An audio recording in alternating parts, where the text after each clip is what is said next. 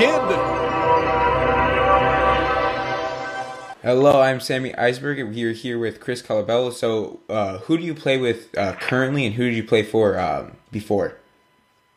Well, playing for currently, the only person I'm playing for currently, I would say, is Italy. That's like a whole country. Uh, I know I played for the Blue Jays once. That was like that felt like playing for a country, but uh, no, I'm a, I'm a free agent right now. I would say um, probably going to end up going to play independent ball this summer, but I uh, have a fair share of time in the in the major leagues. I played for the Twins and the Blue Jays, but uh, I figured you would tell people about that, not me. But then I feel like I'm gloating, you know. So, talking about the uh, independent ball and maybe going back to there. So, I've read that you uh, had seven years there. So, what was that like being there for so long? Uh, I mean, it was interesting. I, I really enjoyed indie ball. Like my time there was, uh, I guess, very rewarding. I think it's it's you know it's interesting to to develop as a human. You figure out who you are when you're there.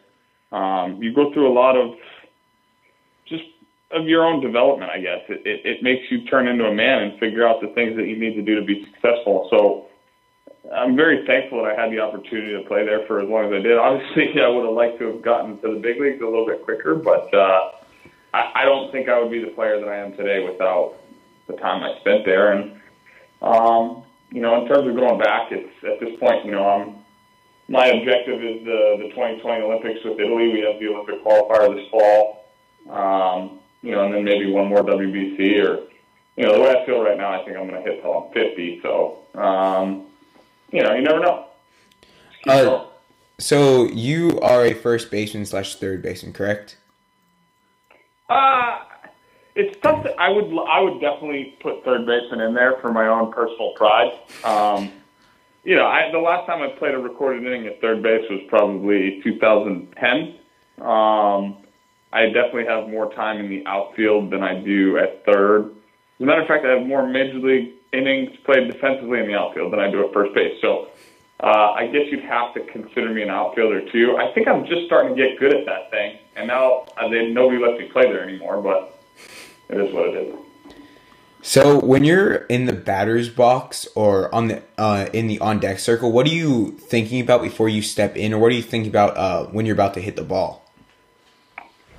Uh, a lot of times I'm thinking about how badly the pitcher's feelings are going to be hurt. Um, you know, that's it's a predominant thought that I have because uh, you know it's all about that visualization stuff. Uh, but the, I mean, very often, and I, I think it's you know the more mature you become as a player, the more you start to understand yourself better. Obviously, timing is a huge component of hitting. Um, when you're on deck and, and you're really working, uh, me personally, I'm trying to work to get on time to figure out when my moves need to happen against a certain uh, against a certain pitcher. Um, really, just controlling my breathing when I'm on deck because I know that once I get in the box, there are a lot of things that could get my heart rate to to rise and uh, take me away from being the guy that I want to be. And I think that's that's one of the most important things that I've learned as I've gotten older is that I really, really need to control my heart rate, control my breathing, and you know, every circumstance, every every moment in the game creates an emotion. Every result we have creates an emotion. So, I, the, the ability to control those emotions, like, starts playing a massive role in who you are as a player and, and how you're able to, you know, to manage certain situations. So, I think that's you know something that's really important. And if there's anything I would tell younger younger hitters, it's understand how to manage your emotions in baseball because if you don't, you're never going to become the, the type of player that you can or want to be. So, how do you um, control your emotions when you're there? I, I think I think breathing is definitely one of the things that I've learned. I've talked to a lot of sports psychologists, a lot of sports, uh, you know, uh, mental people, skills, mental skills coaches, and the one thing that's been a constant with all of them, like they all have their own different, you know, kind of trickery and not necessarily, you know, hocus pocus trickery, but different theories that they have about, you know, how they would go about it. But the one constant with all of them has been breathing, and I think that's definitely a huge asset for me. I think uh, you know Evan Longoria talks. Uh, you know, used to work with Ken Ravizza uh, quite a bit, and it, it was well noted. And I think one of the most impressive things to me about Evan, and I saw him obviously when he was a, just a puppy in the in the big leagues. Um, you know, when he'd first gotten up before I even got there, was he just looked like he belonged. And, and Evan talked a lot about having focal points uh, um, for himself during games, and I, that became like a, a massive, a, like a very, very interesting topic to me. So I always, I always worked to find my focal points, and it didn't necessarily always have to be the same thing for me. Um, but they were just kind of constant reminders that you know, you need to slow the game down in order to be successful. The guy on the other side of the field is trying to get you to speed up. So you have to slow your emotions and your energy down a lot of the time in baseball. So, what is your definition of the mental game? Whew. I mean, how long you want to talk for? Like like ten minutes or like ten days? Um, no, I mean, uh, listen, I, baseball baseball is a thinking man's game, right? It it is a mental game, like everything about it, because and I think the hard part, Sammy, for what I've I've seen in baseball, especially the evolution of the game here in the last call it 10, 15 years, and with the evolution of social media and things like that, like we've we've become a society that's very conscious of results, right? Like, what's your exit speed? What's your, you know, what's your launch angle? What's your spin rate? What's your this? What's your that? And that's great. Those that, that it's all valuable information. Don't get me wrong. Um, I believe in, in, in the value of data and analytics, and I think it's important. But you know, baseball goes way, way beyond that. Um, you know, we're trying to use and this is what Major League Baseball is doing. And they're trying to use predictive analysis to figure out who guys are going to be, you know, in two, three, five, ten years, and how their how their performance or their past performance is going to predict future performance based on a bunch of different algorithms and a bunch of different numbers that really, at the end of the day, are just numbers. Yeah. Um, so when when you really put that in perspective and you say, hey, like, I need to understand this is much bigger than this. Uh, that's what the mental game means to me. It means the ability to understand how a guy's going to pitch you differently when he's 1 0 or when he's 0 1. It's the ability to understand how to manage an at bat when your team's down by two in the eighth or up by two in the first. Um, it's the ability to understand how to deal with slumps. It's the ability to understand, and slumps are a word that really doesn't exist. I use it for, you know, common folk terminology, I guess. Like, it, it it's everything, right? And I mm-hmm. You know, the more you're around the game of baseball, the more you recognize that your brain is your most important tool. Um, you know, you talk about hit, run, throw, play defense. Um, nothing's as important as your mind's ability to win battles and be confident and uh, and and teach you how to compete day in and day out.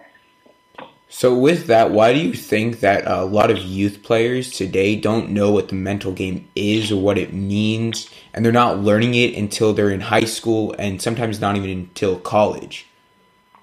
Because it's not sexy. I mean, and pardon my language, uh, it's just not it's not a, a, thing that is very it's not a woo look at me type of thing right like it's sitting there and and studying tendencies and and analyzing how your at bat went uh, and trying to figure out how to you know how to approach a sinker ball versus how to approach a high spin rate guy. They're not they're those don't get clicks on those don't get likes on instagram. Those don't get retweets on twitter man. Like and listen uh, you know, I use Twitter and so and Instagram as an example, but it, you know, you can make the argument that that's not what made the highlights 20 years ago, and you know, those weren't the plays, those weren't the, the things that got got highlighted in people's careers. So it's not necessarily just social media; it's just they're not results, right? They're not. They're, it's not cool to talk about, you know, how you studied a pitcher's tendencies for for two hours before you went to bed the night before, how you watched video on a guy to figure out, you know, what his breaking ball did compared to, you know, his slider and figuring out the tunnels and to see how he pitched in the last two innings of his last start. Those things aren't sexy. They're not. They're not cool. Like, so it's hard when you're a kid to buy into those things because, and and don't get me wrong, I I believe in results and results are important, but the results are cre- they're byproducts, right? And I think it's hard to recognize that at a young age. Um, the sooner you can figure it out, the better off you're going to be as a player. It's not like Bryce Harper's 465 foot bomb that he hit last night.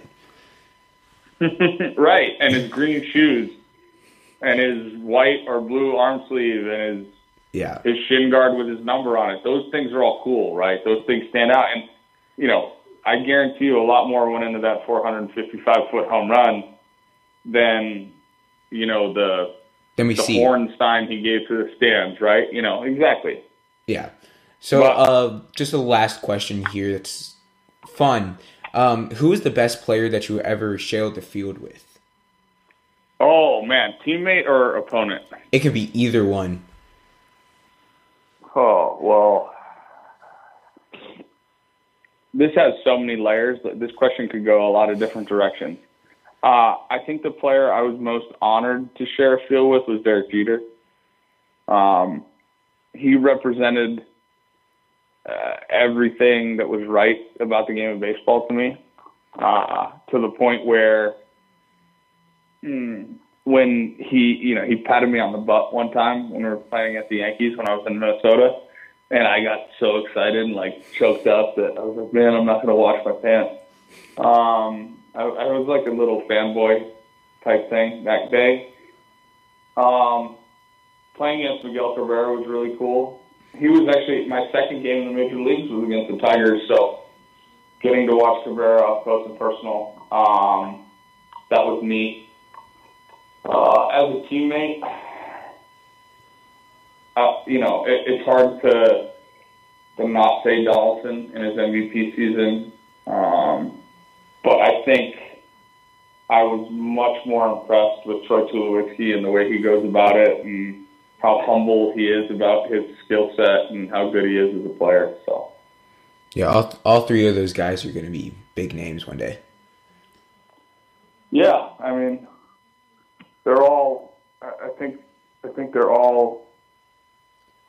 You know, pretty good players. Yeah. Maybe not as good as me, but no, I'm just kidding. Thank you so much. My pleasure, man. Uh, anytime, anytime I can help out.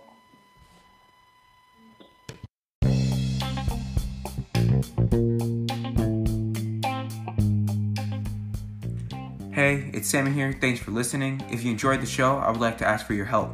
Tell me what questions you would like answered. If you could also take a moment to review the show, the algorithms are taking into account how many ratings and reviews I get. The more reviews, the more people they will share the podcast with.